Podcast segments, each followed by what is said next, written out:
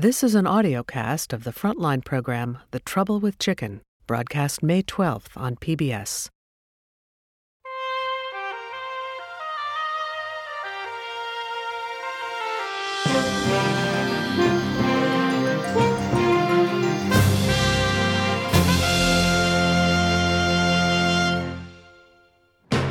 Tonight on Frontline, Salmonella sickens and kills more of us than any other foodborne pathogen. about one in four pieces of raw chicken carry salmonella. The strains of salmonella that are showing up on these chickens are tougher, stronger, and many of them are antibiotic resistant. Is there enough on this plate to make one person sick? There's enough to make thousands of people sick. So these are all Salmonella Heidelberg cases. Correspondent David Hoffman investigates the largest salmonella outbreak from poultry in history, We wondered where does this stop? examining the failure to keep the meat supply safe, Has the inspection process kept pace with the times? No, it hasn't. and raising questions about why more isn't being done to protect consumers. So is the problem here just that Foster Farms wouldn't recall? Or? We didn't ask them to recall. If they would have instituted a recall, my son would have never gotten sick. Tonight, Frontline investigates the trouble with chicken.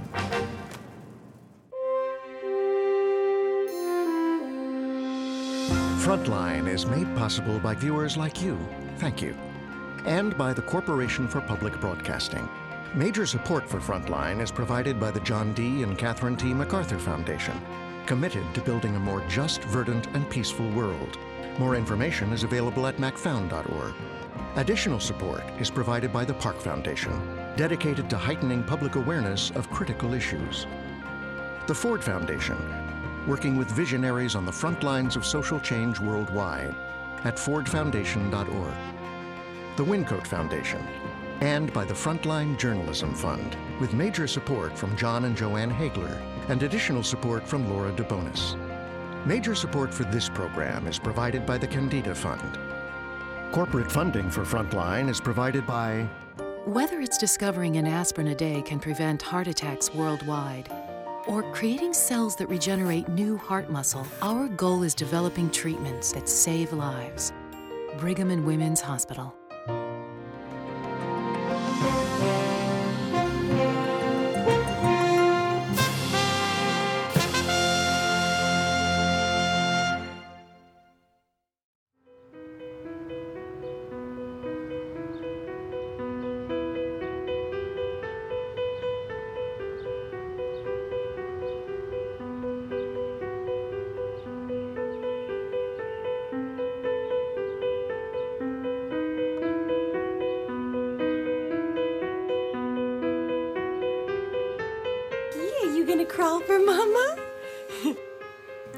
Was kind of a little bit of a surprise.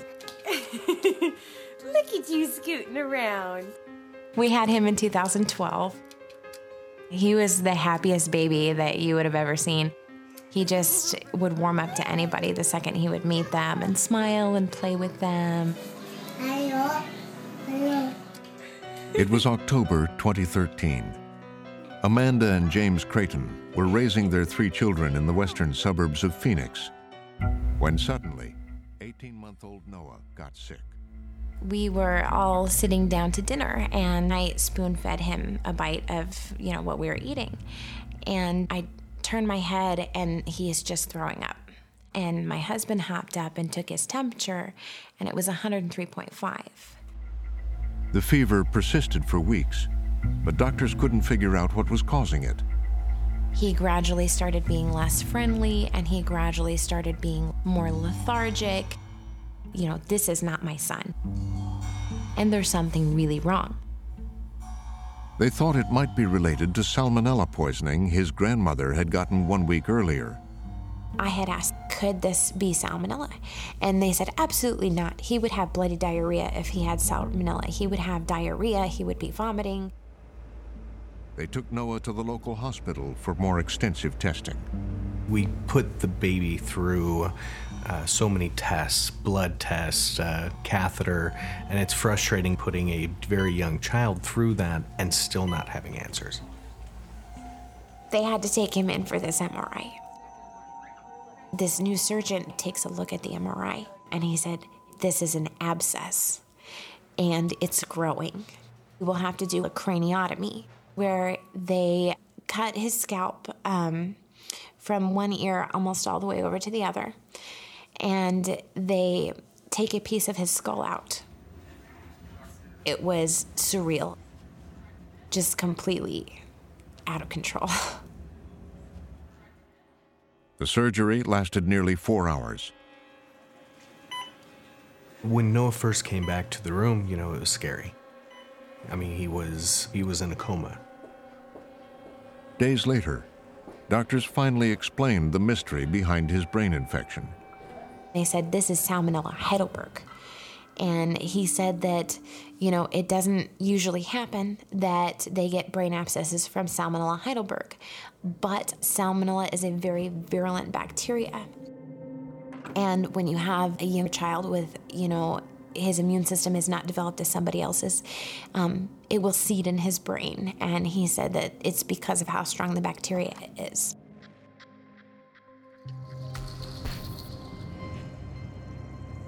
Correspondent David Hoffman came across Noah Creighton's story while investigating dangerous new bacterial threats. Over the last three years, we've reported on deadly infections at the nation's most prestigious hospitals. Could you give me a, just a, a tube fixator? For... The rise of antibiotic resistance. Resistant, resistant, resistant, resistant. Both in humans and in animals. And now, a common bacteria that has become dangerous in new ways Salmonella. Is there enough on this plate to make one person sick? There's enough to make thousands of people sick.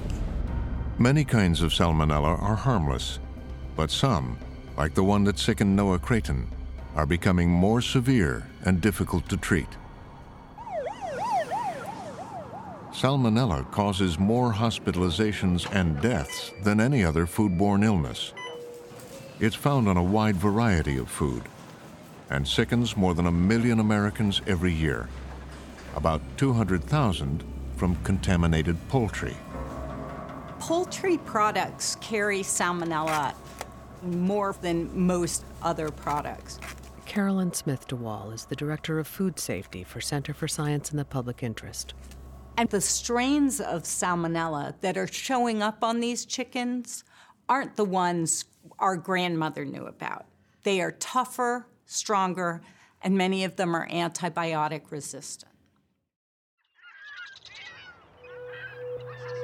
The story of how Noah Creighton got so sick from salmonella actually starts more than a decade ago, here in Portland, Oregon, a thousand miles from where Noah lives. It's part of the outbreak investigation. It was the summer of 2004 when Oregon health officials noticed that patients were showing up in hospitals with a particularly virulent strain of salmonella. How many cases we have had? It was a strain they didn't know much about. That may be the first phone call that we made. Okay, we do. We started looking at cases of Salmonella Heidelberg, and it was a particular pattern that we were very interested in. Emilio DeBess investigates foodborne outbreaks for the Oregon Health Department. He and his small team keep a close eye on reports from local hospitals, tracking trends in food poisonings, trying to identify the food source that made people sick. David Hoffman. Is it hard to track these things down? It's difficult to try to figure out how outbreaks happen. Many leads go nowhere. Most investigations are never solved. But as cases of Salmonella Heidelberg began to build in 2004, one of the victims gave DeBess an important lead. And she kind of walked me through her day. And she says, you know, at about 10 o'clock on Thursday mornings, I usually go to a store and buy chicken. So I talked to my research assistant. I said, let's go to a store. And she goes, why? I said, let's just, let's just go to a store. DeBess wanted to see if the same salmonella strain that had sickened the victim was on chicken in the store. So we drove out to the store, and I remember looking at all the chicken and thinking, boy, if I find Salmonella Heidelberg in this chicken, it's going to be huge. And then I thought, well, what's the likelihood? It's been three weeks. So I, you know, I just said, well, I'm just going to pick one here and pick one there and pick another one there. it's finding a needle in a haystack, right? It's just nearly impossible. Three days later, we got a phone call from the lab saying, Your chicken is positive. And not only positive, but positive for the exact same strain of salmonella that was in the patient. DeBess's colleague, Dr. Paul Cieslak. You know, I said, wow, was that a coincidence? What's the likelihood of that?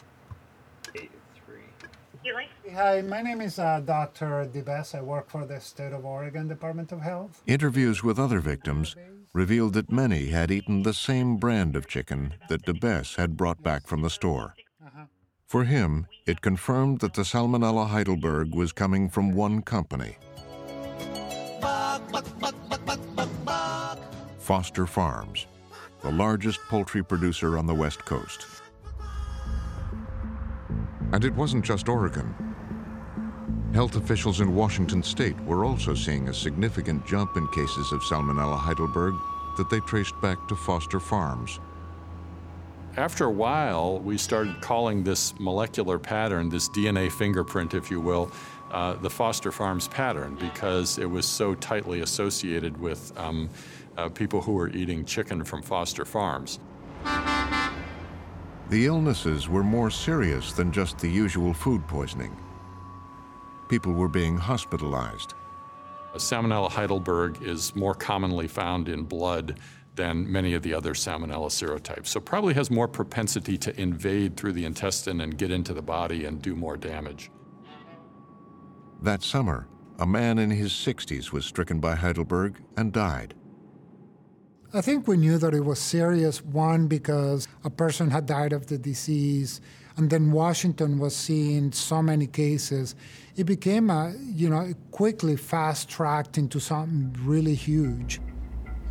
With the outbreak growing, DeBess called Foster Farms officials to a meeting in January 2005.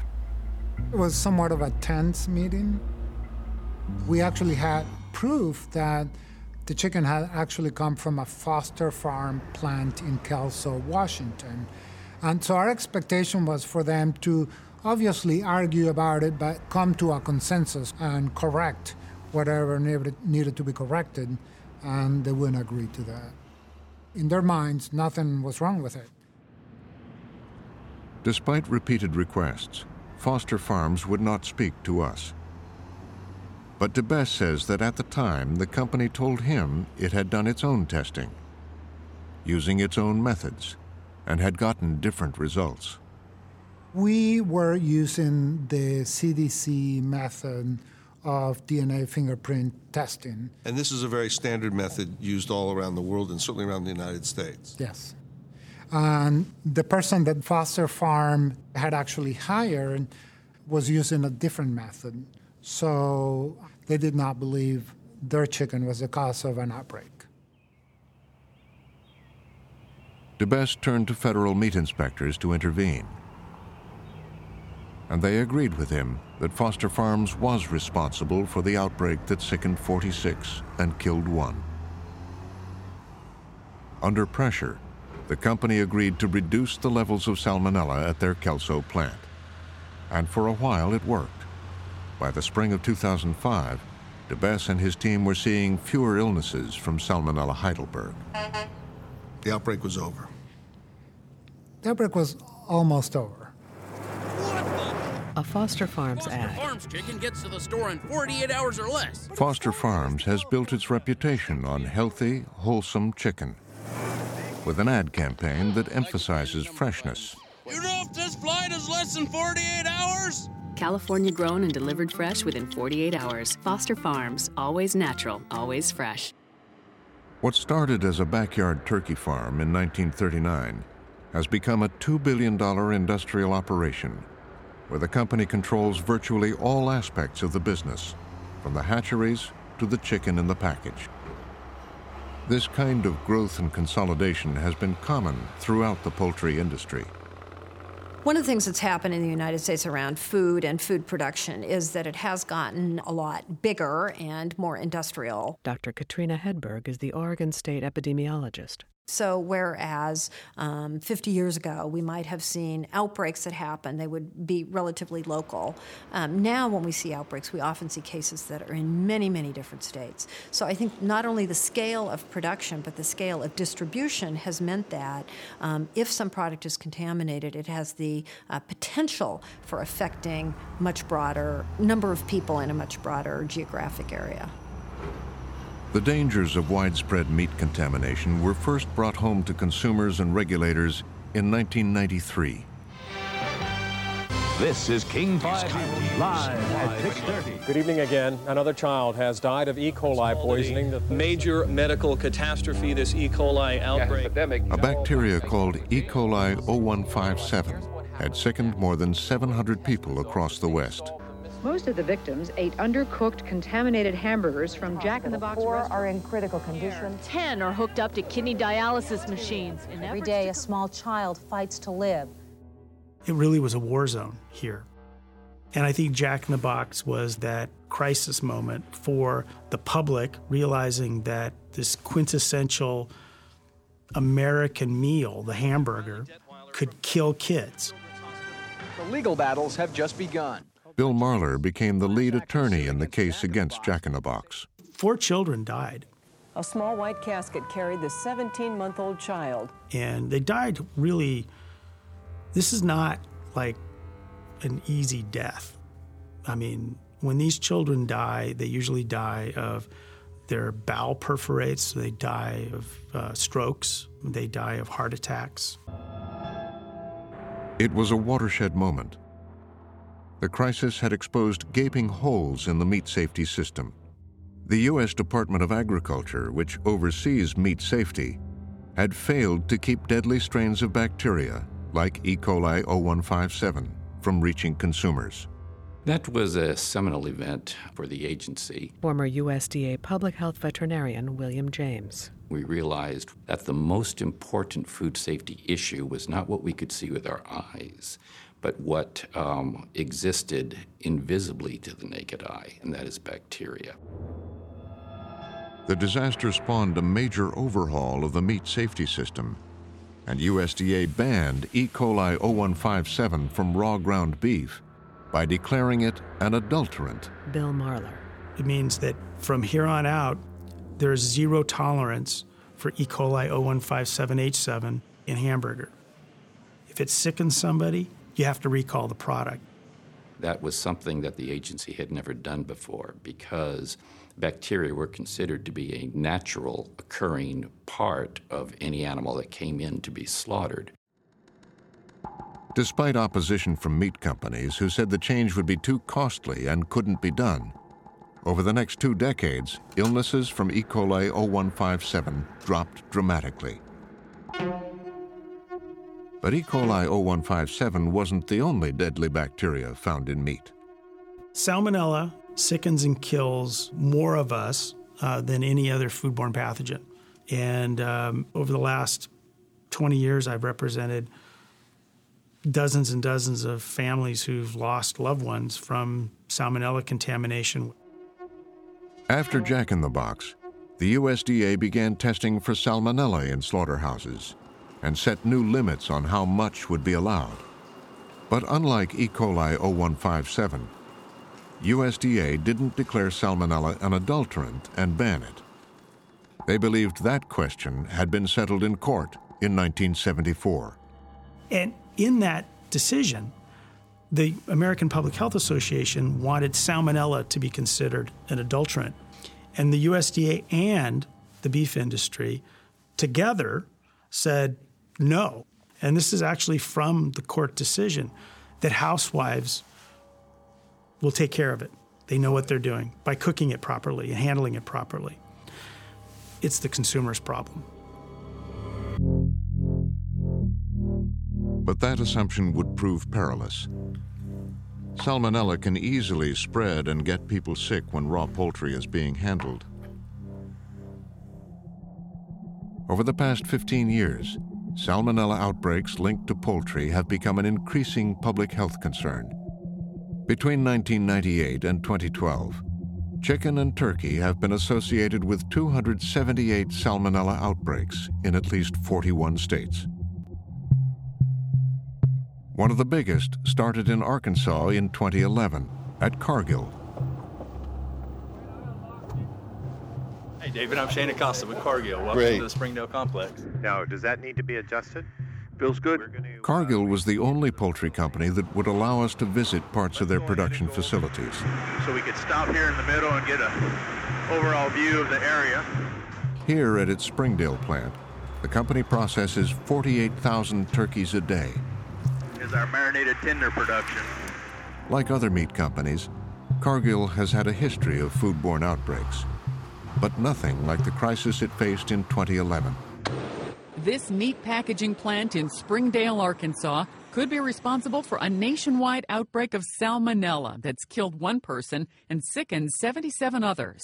Cargill Foods has launched one of the largest meat recalls in U.S. history. It covers 36 million pounds of ground turkey. The decision to recall the ground turkey was recommended by Cargill Vice President Mike Robach. Is it painful for a company to do that? It's very painful for a company to do that. It's not a decision taken lightly.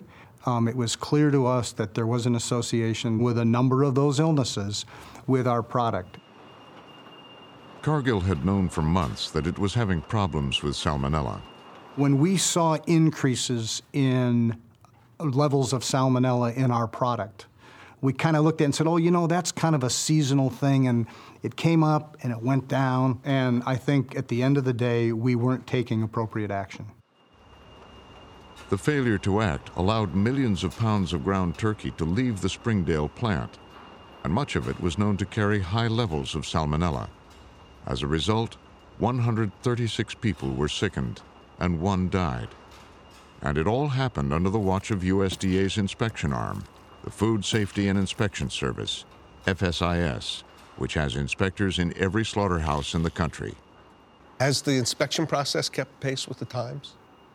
No, it hasn't. I mean, you know, we have inspectors that are doing the same thing they've been doing for years and years and years before Jack in the Box, looking for abscesses, bruises or bones, bruises, bones, some quality issues. Something um, you can see. So something that you can see. So it's kind of like they sniff, they smell, and they look. That is not the modern way for us to be applying what we know from a scientific standpoint uh, to providing good oversight. Most inspectors aren't looking for bacterial threats like salmonella. That's because USDA's inspection practices were set by law over a hundred years ago. You go back to the days of the jungle and Upton Sinclair and Teddy Roosevelt creating USDA's oversight responsibility for um, meat and poultry inspection. The focus was then really getting diseased animals out of um, slaughterhouses. We don't have that problem today. We didn't have that problem when, when this occurred. We'll walk all the way down to the end where you'll actually see product entering the chiller. Companies like Cargill do take steps to reduce salmonella during processing. These cold water baths also contain our intervention, a dilute solution of peracetic acid, right. the same acetic acid that you would find in vinegar. After the baths, FSIS inspectors occasionally test for salmonella. They have limits, or standards, on the number of birds that can be found with it. But some salmonella still gets into the marketplace. When I first started in the poultry industry, sometimes 70% of the carcasses would be positive for salmonella. We've driven that number down to where now we're less than 10%. So you look at a huge decrease in the prevalence of salmonella in poultry without a corresponding decrease in human salmonellosis. Dr. William James. Salmonella levels are going down. Human illness is not. It doesn't take a genius to understand that if this is going down and this is not, this must be the wrong standard. The problem with the standards is that USDA's testing is sporadic and unreliable. Inspectors test less than one bird a day, even in plants that process hundreds of thousands daily. What's more, the testing doesn't measure the amount of salmonella found or differentiate between innocuous and dangerous types, like Heidelberg. A company can meet the salmonella performance standards, and their product can still be responsible for causing an outbreak of foodborne illness. That's exactly what Cargill realized during the 2011 outbreak. The whole time we were in compliance with the USDA performance standard. So we were meeting USDA requirements. You were meeting that. We were meeting it. We were meeting it. So what does that tell you about the performance standards? That uh, it has been ineffective and it's time to change it. Is it broken? Um, it never worked. But the inspection process wasn't the only weakness in the system. Once the salmonella tainted poultry had left the plant and started making people sick, the USDA had very little authority to get the meat off the market. Food safety attorney Bill Marler. The fact that Cargill did recall the product, um, they didn't have to. Hmm. They didn't have to. Since salmonella is not an adulterant, there was no authority for the USDA to pull that product.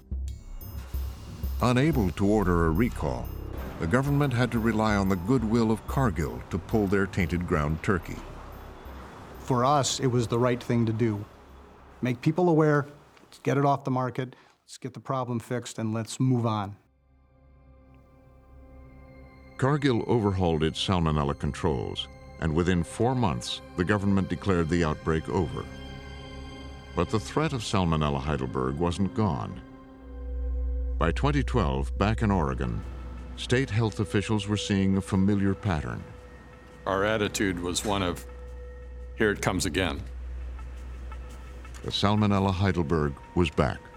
Historically, it would be two to three years and then again, and two to three years, it would be then again. So, were we expecting it? In the back of our minds, we were. The contamination was traced to two Foster Farms plants, including the one in Kelso, Washington, that was linked to the 2004 outbreak. But this time it was worse. The case counts went way up, higher than anything we'd seen in 2004 or 2009. By August, 35 cases of salmonella poisoning had been officially reported. And if you know anything about disease reporting, you know that you know, most people with salmonella don't go to the doctor. So you can typically multiply any salmonella number that we get by something like 30 to get the true number of cases out there. And there was a new alarming development. Some of the Heidelberg was resistant to crucial antibiotics. Oregon epidemiologist Katrina Hedberg. And that makes it much more difficult to treat. And then the virulence of the strain, if people get sick with it, they're more likely to get severe illness, and that severe illness is going to be less susceptible to antibiotics to be treated. That's sort of a, a double whammy, if you will, that makes it doubly dangerous. Dr. Emilio DeBess. That to me was probably that switch, you know, in which I said, there's a bunch of blood infections here. You know, this is not our usual salmonella and a little bit of, you know, vomiting and diarrhea. This is more severe. These people are getting hospitalized. Something needs to happen here. By September, the case count hit 65. By January 2013, it was over 120. And cases were showing up in other states, like California State health officials began pressing FSIS to make Foster Farms clean up the contamination. But it wasn't so simple. Dr. Paul Cieslak. FSIS is telling us that we have people in the facility and the company is meeting the targets that we set for them. And and that's why you know they, they couldn't take any action. And our response, of course, is well, I don't know why a product that's meeting your, your requirements is able to cause so many cases of illness, but these are the facts. Did you ever urge them to take actions such as pushing for a recall? We suggested recalls to them and, uh, and weren't successful. A six month long outbreak of about 100 cases of salmonella has prompted health officials in Oregon and Washington to warn people about improperly cooked chicken. The State Department of Health says that a quote, great majority of this strain of salmonella came from Foster. Everyone is being cautious, but there is no recall in place. What you're seeing now is an example of a system that is not working well. And when people don't want to do what we think is a responsible thing, the question is what are the authorities to compel people to do the right thing? And that's where the breakdown is. By fall of 2013, new strains of Salmonella Heidelberg were hospitalizing scores of victims and spreading from California to more than a dozen other states, like Arizona, where it would eventually sicken Noah Creighton. Noah's mother, Amanda Creighton. I had a nurse tell me, you know, when we first realized that he had an abscess, she said, I cannot believe that he's still alive. So there are a lot of papers here. As Noah was recovering from surgery, his parents got the DNA test results showing where the salmonella had come from. The S. Heidelberg outbreak associated to Foster Farms chicken. Once again, it was Foster Farms. Though Noah is getting better, the Creightons claim that his nightmare could have been avoided, and they're pursuing legal action against the company. Foster Farms were well aware of this chicken potentially making people sick long before October. So if they would have instituted a recall in the beginning when people started getting sick early in the year, then my son would have never gotten this. My son would have never gotten sick. Still, Foster Farms has not recalled any chicken. The poultry company says its products are safe to eat if properly handled and fully cooked. With no recall in place and people continuing to get sick, officials at the CDC in Atlanta were on full alert. Currently, at this point, ORPB is following 25 different illness clusters one E. coli, one Listeria, one Campylobacter, and 22 Salmonella. So that's sort of our snapshot for the last week. They track foodborne illnesses nationally and see outbreaks every week. That brings us to our first investigation of the day. But this one was far more troubling. This outbreak put a lot of people in the hospital with severe illness. Dr. Robert Tauxe is the CDC's Deputy Director of Foodborne Diseases. Nearly 40% were hospitalized, which is almost twice what we expect in the usual salmonella outbreak. So these are all Salmonella Heidelberg cases. Each little line is a Salmonella Heidelberg that has been sent in from state health departments. What had started as a trickle of cases cascaded into a stream of illnesses. We wondered where does this stop? How many are there going to be? This was really taking us into new territory. They turned to investigators at FSIS. We'll have to analyze those trends. Dr. David Goldman is the point person for FSIS on foodborne outbreaks. The interviews of the patients told us repeatedly it's Foster Farms predominantly, not in every case, but, but most of them mentioned Foster Farms. I think about 80% said that. What was confounding was that Foster Farms had been meeting the salmonella standards in four plants that were suspected of causing the outbreak. I think Foster Farms had passed all of their sets in terms of the performance standards we had for whole chickens. So, in plain language, Foster Farms had had been performing according to our expectations. The agency's own internal data show that government inspectors failed to find any sign of salmonella inside these four Foster Farms production plants between 2010 and early 2013. More than 500 samples had been taken. Not one was positive for salmonella. And yet people were still being sickened. At the time outbreaks are happening, there was an outbreak in 2012 in Oregon and Washington. Right.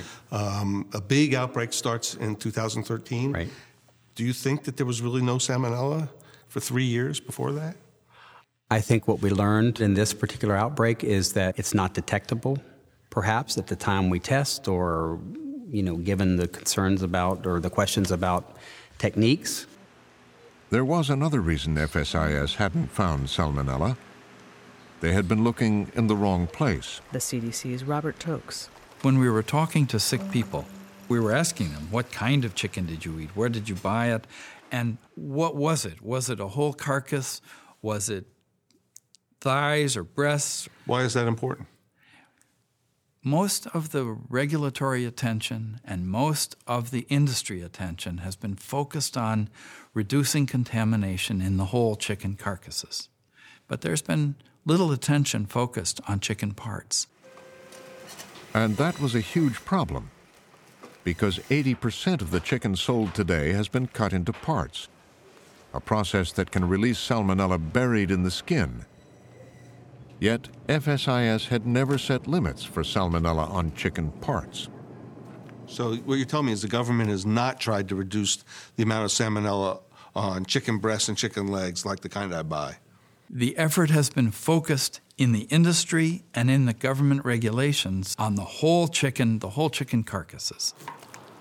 But FSIS had recently done research showing that about one in four chicken parts nationally were actually contaminated with salmonella. So they quickly began testing the chicken parts from Foster Farms. Dr. David Goldman of FSIS. When we sampled the Foster Farms plants, in three of them we found roughly 25% of chicken parts, maybe slightly higher, had salmonella. So in the middle of the outbreak, it's right. building steam. Yes. And you do more sampling yes. of chicken parts. That's right. With under Foster Farms. Right. And you find that one in four pieces of chicken are contaminated. With salmonella. Predominantly Salmonella Heidelberg. And more than that, most of them had the outbreak strains. So we had very convincing evidence to us that this plant was, or these plants, three of the four, were producing products that had Salmonella Heidelberg, and many of which, most of which, contain the outbreak strain. So you get this pretty convincing evidence. Why not a recall? Because at that point, none of those samples were linked directly to somebody getting sick. What they needed to find was a victim that still had an unopened package of chicken with the exact same strain of salmonella that had sickened them. Nearly an impossible task. We were missing that straight line, that direct line of evidence that would have made it possible for us to request a recall. Soon, they thought they'd found it in San Jose, California. In September 2013, Rick Schiller came down with a bad case of food poisoning, and then one night woke up in real trouble. We go to bed about uh, three o'clock in the morning. I move just a little bit, and it's such unbearable pain. And I pull the covers back. My right leg is about two to three times the normal size. It's like a balloon about to pop. And my fiance freaked out and I'm literally just screaming out. And she says, What do you want me to do? And I said, Just get ready and get to the car. It's the most excruciating pain I've ever had in my life. Doctors immediately tried to relieve pressure by removing fluid from his knee. And when she pulled on the syringe, uh, just filled with like meat, a meat type substance, and she says, Something's seriously not right here. While lying in his hospital bed, Schiller got a call and it happens to be my regular doctor. And he says, Do you realize you have salmonella poisoning? The salmonella had triggered a severe reaction in Schiller's knee, and DNA testing confirmed it was one of several strains of salmonella coming from Foster Farms. In time, the company would reach a settlement with Schiller. But it was after he went home and recovered that Schiller's case took on special significance. A health official contacted him to find out where he buys his chicken. His credit card showed that he'd been to the supermarket just before getting sick, where he'd purchased two packs of Foster Farms chicken. She said, Did you consume both? And I said, I didn't consume both. And she said, Well, what happened to the other pack? And I said, It's in my freezer. It seemed to be the breakthrough FSIS had been hoping for. If the pack in the freezer had the exact same strain of salmonella that sickened Schiller, it would be the direct evidence FSIS needed to request a recall.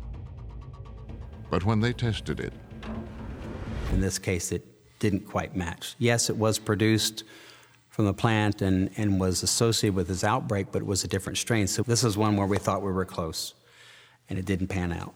The unopened package in the possession of someone who's gotten sick is called the gold standard. Caroline DeWaal.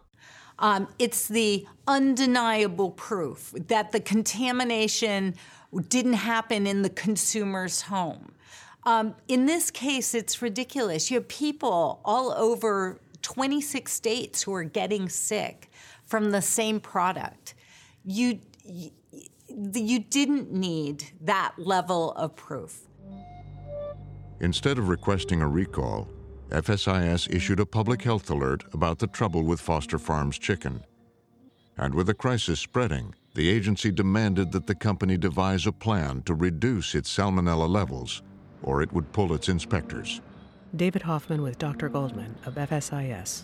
I just wonder at this time, here we are in the fall, there are hundreds of people mm-hmm. um, getting ill. The hospitalization rate is nearly twice normal, but this stuff is still being sold. People are buying it. Right.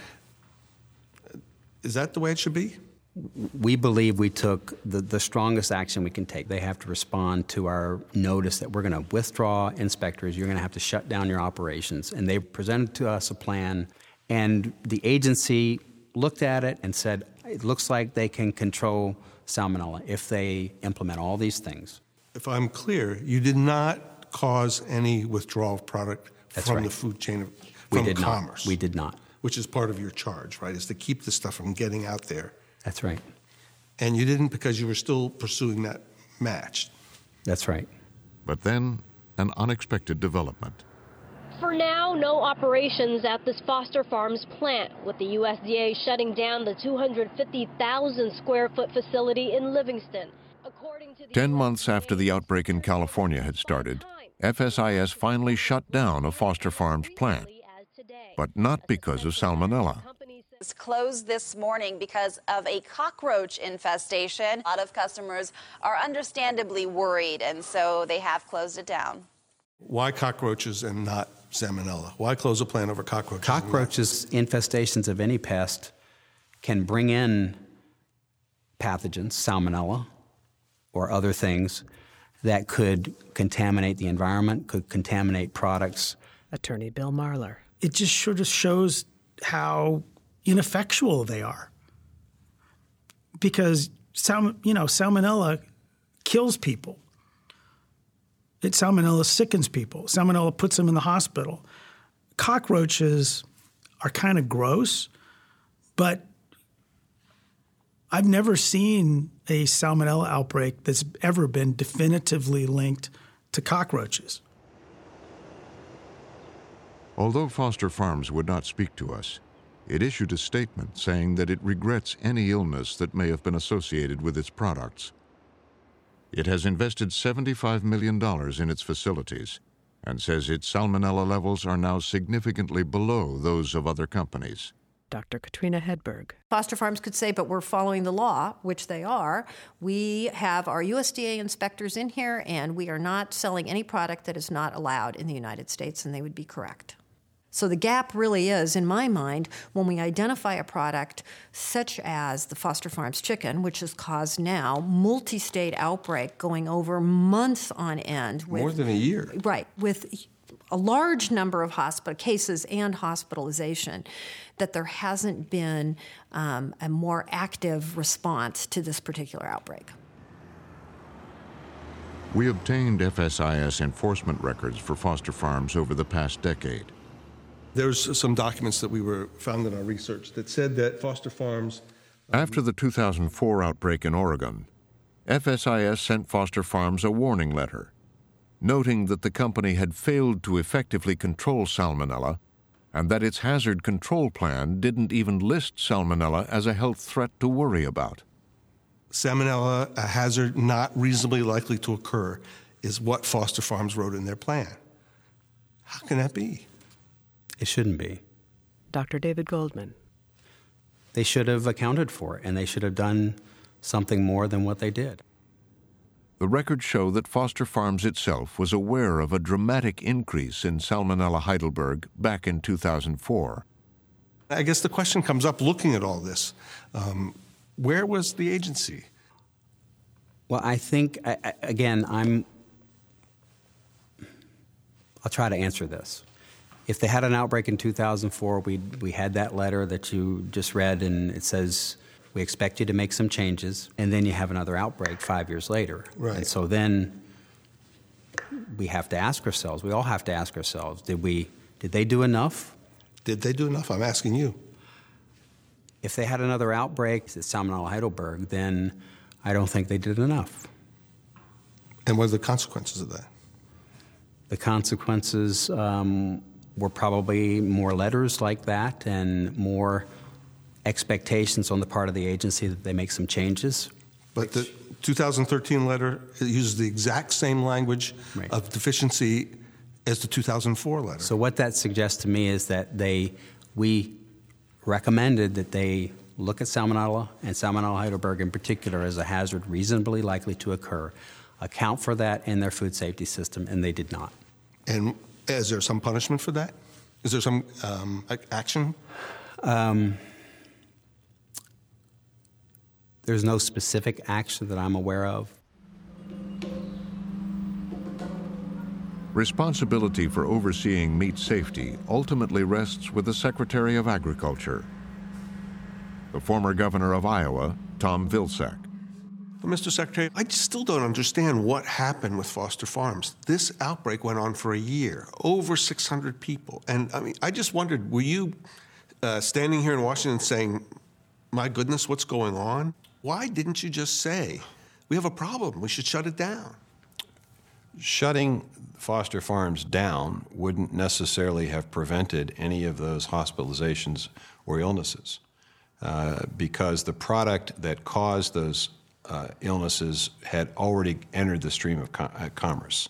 But in terms of being able to recall the product, well, we certainly would have if we'd had definitive proof of the specific product that was causing the illness. That definitive proof is necessary in order to meet the legal burdens that are required in order to make sure that, a court doesn't overturn it.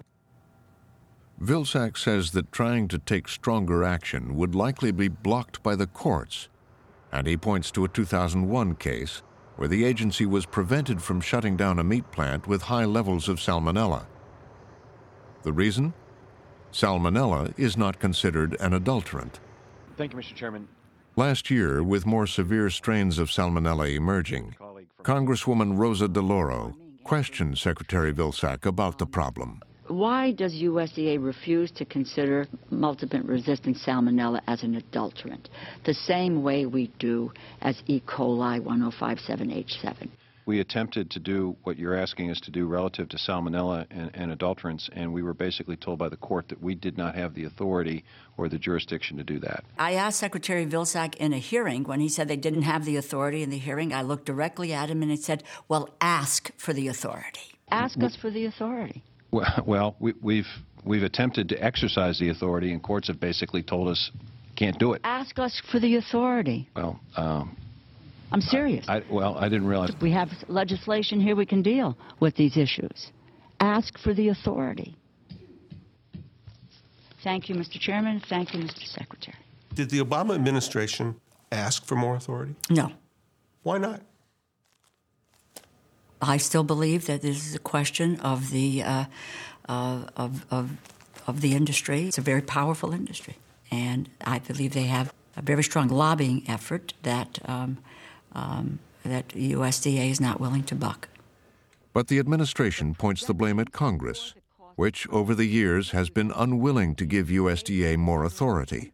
Secretary Vilsack. If Congress wants to give us additional power and direction, fair enough. Uh, but at this point in time, I have to live with the rules that we have. Have you asked for more authority?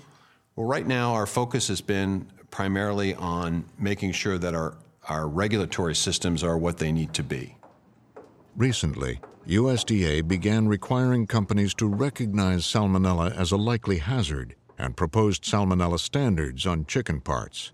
But that doesn't give USDA any more legal authority. Caroline DeWaal. That means if a company is producing chicken with salmonella rates much higher than what's allowed under these performance standards, they can continue to operate and they can continue to sell that chicken. We wanted to speak to the National Chicken Council, the industry's main lobbying group, but they declined repeated requests for an interview. The group and many companies have long opposed tighter regulations and efforts to ban any types of salmonella as adulterants. Cargill VP Mike Robach. Well, I don't believe that salmonella rises to the level of an adulterant. I don't believe that the mere presence of salmonella you know, causes a food safety hazard the way the presence of E. coli 0157 does. Even these more dangerous types of salmonella? Even the ones that are more prevalently found in human illness, I don't believe that they rise to that level. Food safety attorney Bill Marler. Let's make no mistake about what's going on here. It is the failure of FSIS to think about themselves as a public health entity.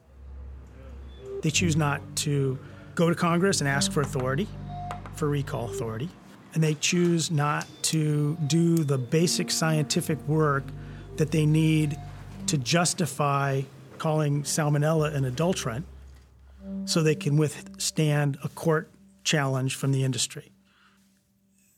That's the failure here. That leaves the burden on consumers to handle and prepare poultry as carefully as possible. I use a meat thermometer when I cook my meat. I use all of the food safety measures. I use antibacterial wipes.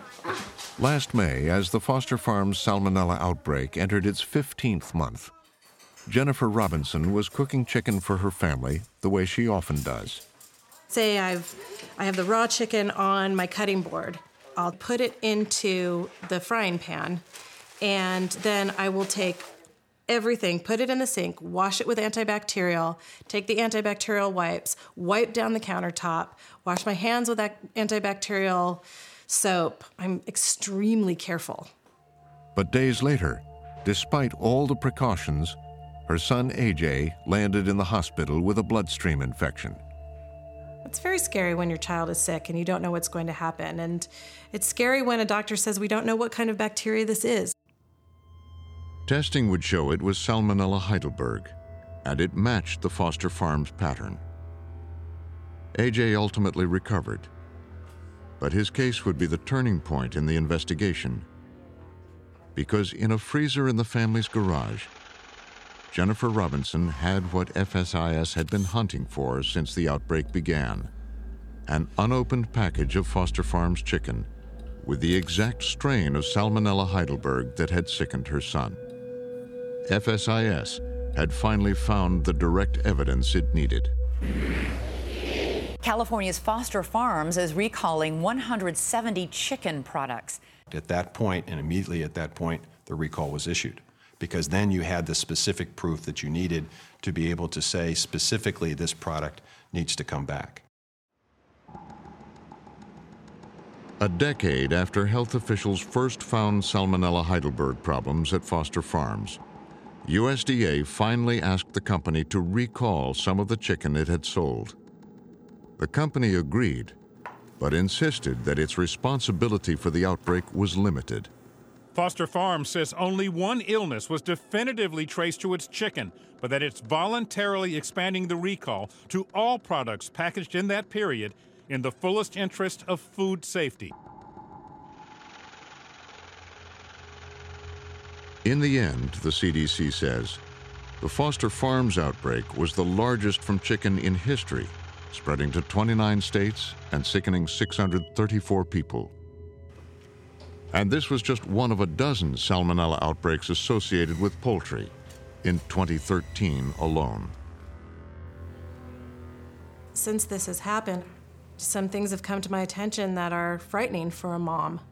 So, for example, it doesn't seem like our governmental regulators have much enforcement power over things like this.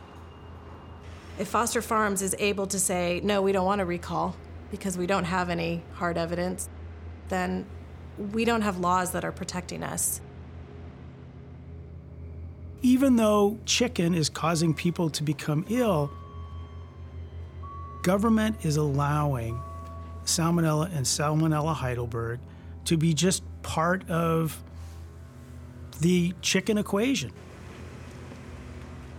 And until they just come to grips with the fact there isn't an acceptable level of salmonella, it's going to remain this way for the foreseeable future.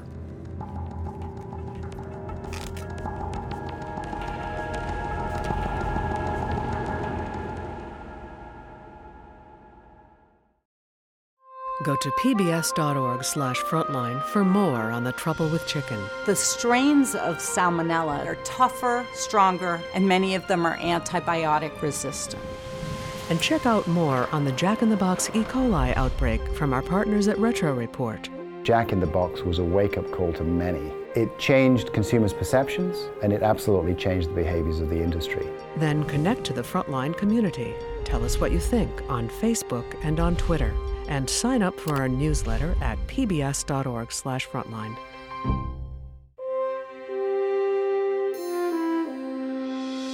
Frontline is made possible by viewers like you.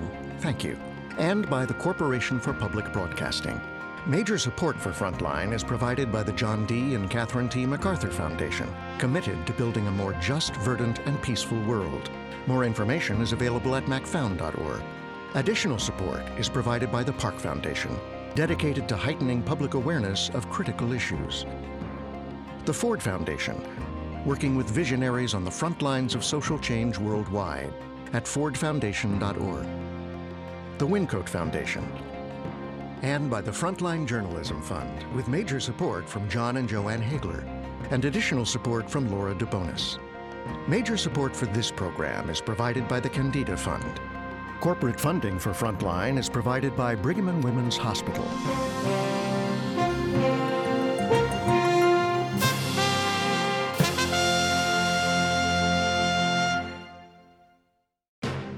Trouble with Chicken was written and directed by Rick Young and produced by Rick Young and Anthony Schultz. The deputy executive producer of Frontline is Raney Aronson-Rath. The executive producer of Frontline is David Fanning.